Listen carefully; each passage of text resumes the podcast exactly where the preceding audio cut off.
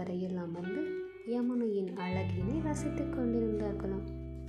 பேகம் யமுனை நதியின் நீரோட்டத்தின் சலசலப்பு உன்னை அழகி அழகி என்று கூறிக்கொண்டு செல்வது போல் தோன்றுகிறது இல்லையா பேகம் என்றாராம் கொஞ்சம் குரலில். ஆனால் அரசியோ அக்பர் கூறியதை மறுத்து உங்களுக்கு அப்படி தோன்றுகிறது. யமுனை நதியின் சலசலப்பு ஒரு பெண் அழுது கொண்டிருப்பது போல என் கண்களுக்கு தெரிகிறது. யமுனை அழுது கொண்டிருக்கிறது என்றுதான் கூற வேண்டும் என்றாராம் அரசியல் அக்பருக்கும் அதிர்ச்சியாக இருந்தது. ஏன் வேகம் உன் அழுகை கண்டு பொறாமைப்பட்டு அழுது கொண்டிருக்கிறதோ? என்றாராம் அரசர். அரசியாரின் முகம் வெட்கத்தில் சிவந்து போனது. அடுத்த நாள் அரச சபை கூடியதும் அமைச்சர்களிடம் தமது சந்தேகத்தை கேட்டார். யமுனை அழுத்து கொண்டிருப்பது போல் தோன்றுவதற்கு என்ன காரணம்? யாருக்கும் என்ன பதில் சொல்வது என்று தெரியவில்லை. ஒருவர் முகத்தை ஒருவர் பார்த்து கொண்டார்கள். பீர்பால் சபையில் மௌனமாக அமர்ந்திருந்தார். என்ன பீர்பால் நீங்கள் கூறுங்கள் யமுனை ஏன் அழுது கொண்டிருக்கிறது? என்றாராம் அக்பர். தனது வழக்கமான புன்சிரிப்புடன் தமது இருக்கையை விட்டு எழுந்தார் பீர்பால். அரசே இமயமலைதான் யமுனையின் தாயகம். வங்கக்கடல் யமுனையின் புகுந்த வீடு என கூறலாம். இறந்த இடத்தை விட்டு பிரிந்து புகுந்த இடமான வங்கக்கடலை நோக்கி போக வேண்டியுள்ளதே என வேதனைப்பட்டு அழுது கொண்டிருப்பதாக நான் நினைக்கிறேன். என்றாராம் பீர்பால் தனது கேள்விக்கு சரியான விளக்கத்தை அளித்த பீர்பாலை மனமுகந்து பாராட்டினாராம் அக்பர் சபையில் இருந்த அனைவரையும் பீர்பாலின் சாதுரியமான பேச்சை கேட்டு ரசித்து தமது மகிழ்ச்சியினை வெளிப்படுத்தினார்களாம்.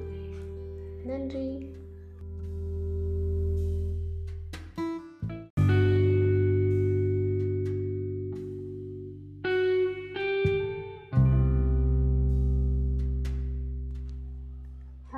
அக்பருக்கு தனது மனதில் தோன்றிய கேள்விகளை எல்லாம் கேட்டும் பீர்பாலை திணறடிப்பதுதான் வழக்கமாம் அரண்மனைக்குள் பீர்பாலும் அக்பரும் நடந்து சென்று கொண்டிருந்த போது அக்பர் என்ன பீர்பால்? அறிவு இல்லாதவர்களோடு நாம் பழக வேண்டும் என்றால் நம்முடைய அணுகுமுறை எப்படி இருக்க வேண்டும்? என்பதை கூறுங்களேன் என்றாராம் அக்பர். அரசரின் கேள்விக்கு பதில் எதுவும் கூறாமல் தோட்டத்தில் இருந்த பூக்களைக் கண்டு ரசித்துக் கொண்டிருந்தார் பீர்பால். என்ன பீர்பால்? பூக்களின் நிறமும் வாசமும் உங்களை மெய்மறக்க வி செய்துவிட்டதோ? என்று கேட்டபடியே மீண்டும் தனது கேள்வியை கேட்டாராம் அக்பர். இம்முறையும் பீர்பால் அக்பரின் கேள்விக்கு பதில் கூறாமல் பூக்களை ரசித்துக் கொண்டிருந்தாராம். அக்பருக்கு மிகுந்த கோபம் ஏற்பட்டது.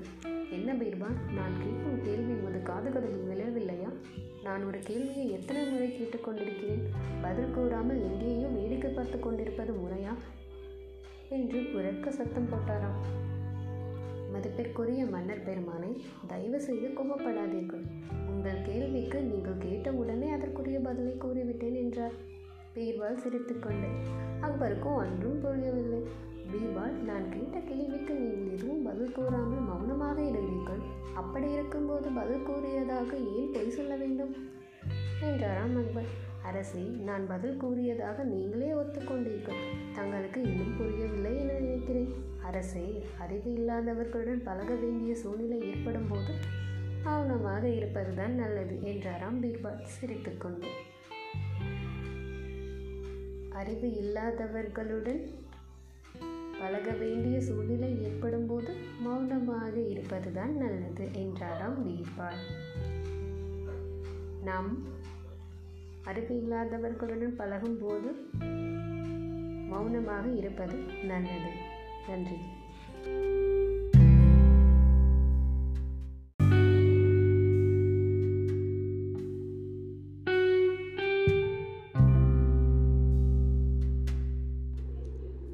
ஒருமுறை சக்கரவர்த்தி அக்பர் ஒரு வினோதமான கனவு கண்டார். அடுத்த நாள் காலை அவர் வருத்தத்துடன் எழுந்தார். ஏனெனில் அவர் தனது ஒரே ஒரு பல்லை தவிர அனைத்தும் முதிர்ந்து விட்டது போல் கனா கண்டாராம். அக்பர் அரசவைக்கு ஜோதிடரை வரவழைத்து தனது கனவை பற்றி கூறினாராம். எனது கனவு எதனை குறிக்கிறது? உடனே எனக்கு கூறுங்கள் என்று அவர் கேட்டார். அந்த ஜோதிடர் அனைத்தையும் கேட்டபின் சற்று வருத்தப்பட்டார். சக்கரவர்த்தியை நான் சொல்வதற்கு முதலில் மன்னித்து விடுங்கள். உங்களது உறவினர்கள் அனைவரும் உங்களுக்கு முன்னரே இறந்து விடுவர் என்பதை கனவு குறிக்கிறது என்றாராம் ஜோதிடர். அப்பர் ஜோதிடர் கூறியது சிறிதளவும் பிடிக்கவில்லை. அதனால் அவருக்கு பரிசளிக்கவில்லை. பீர்பால் அரசவைக்கு வந்தபோது அவரிடம் அக்பர் அனைத்தையும் கூறினார். உன்னால் எனது கனவு எதை குறிக்கிறது என கூற முடியுமா? என்று கேட்டாராம். பீர்பால் சிறிது நேரம் சிந்தித்தார். பாதுஷாவி நீங்கள் உங்களது உறவினர்களை விட நெடுநாள் வாழ்வீர்கள் என உங்களது கனவு குறிக்கிறது என கூறினார் பீர்பால். அக்பர் பீர்பால் கூறிய பதிலை கேட்டு பூரித்து போனார். அவருக்கு பல பரிசுகளை வழங்கினார். நன்றி. நேர்மறை சிந்தனையோடு செயல்படுங்கள்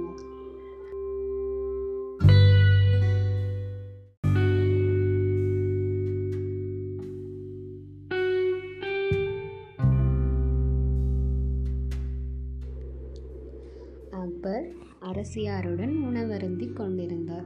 அக்பருக்கு மிகவும் பிடித்தமான வாழைப்பழங்கள் அக்பரின் நிலையில் கூடுதலாக வைக்கப்பட்டிருந்தது.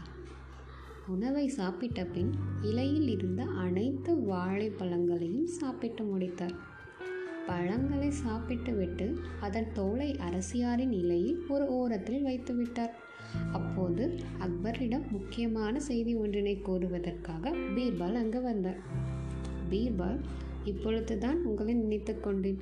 நீங்களே வந்துவிட்டீர்கள் இங்கே பார்த்தீர்களா? இலையில் வைத்திருந்த அனைத்து வாழைப்பழங்களையும் அரசியார் சாப்பிட்டு விட்டார் என்றார் கேலியாக. அக்பரின் பேச்சை கேட்ட பீர்பால் சிரித்துக்கொண்டே அரசே அரசியாரின் இலையில் இருக்கும் தோள்களை பார்க்கும்போது எல்லா பழங்களையும் அவரே காலி செய்திருக்கிறார் என்று தெரிகிறது என்றார் பீர்பால். அப்படி கூறுங்கள் பீர்பால் எனக்கு ஒரு பழத்தை கூட வைக்காமல் அவளே தின்று தீர்த்து விட்டாள் என்றார் அக்பர். அரசை மன்னிக்க வேண்டும். அரசியார் பழங்களை மட்டும் தின்றுவிட்டு தோலை இலையிலேயே வைத்து விட்டார். ஆனால் தாங்களும் பழத்தில் உள்ள சதை மட்டும் இல்லாமல் தோலையும் சேர்த்து சாப்பிட்டு இருக்கிறீர்கள். ஏனென்றால் உங்கள் இலையில் தோல் எதுவும் இல்லையே. இதை வைத்தே நீங்கள் தோலையும் சாப்பிட்டு இருக்கிறீர்கள் என்று நினைக்கிறேன் என்றார் பீர்பால். பீர்பால் கூறியதை கேட்டு அரசியார் மிகுந்த மகிழ்ச்சி அடைந்தார். தாங்கள் கூறுவது உண்மைதான் பீர்பால். நல்ல வேளை என் நிலையில் இருந்த பல தோள்களையும் சேர்த்து அவர் அரசர் சாப்பிடாமல் விட்டு வைத்தாரே. என்று அரசியார் கிண்டலாக கூறியதும் அக்பருக்கு என்ன கூறுவது என்று தெரியாமல் திகைத்து நின்றார். பழம் இல்லை தோலும் இல்லை.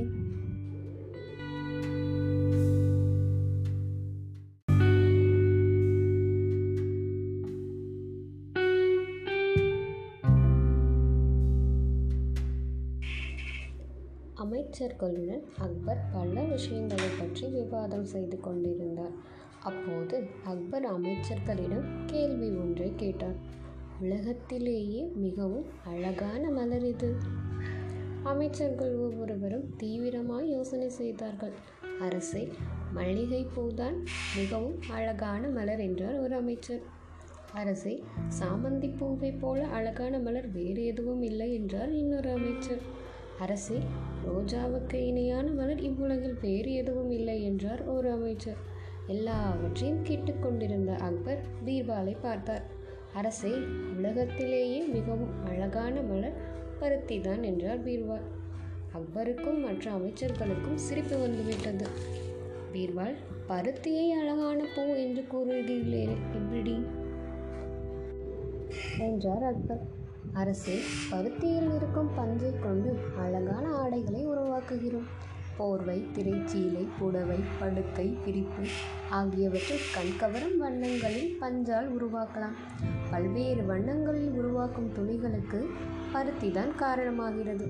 அந்த பருத்தி தான் மிகவும் அழகு வாய்ந்தது என்றார் அக்பர். பீர்பாலின் விளக்கத்தை கேட்ட அமைச்சர்கள் அனைவரும் ஆரவாரத்துடன் கைத்தட்டினார்கள் அக்பர் மகிழ்ச்சியுடன் பீர்பாலை பாராட்டினார். நன்றி.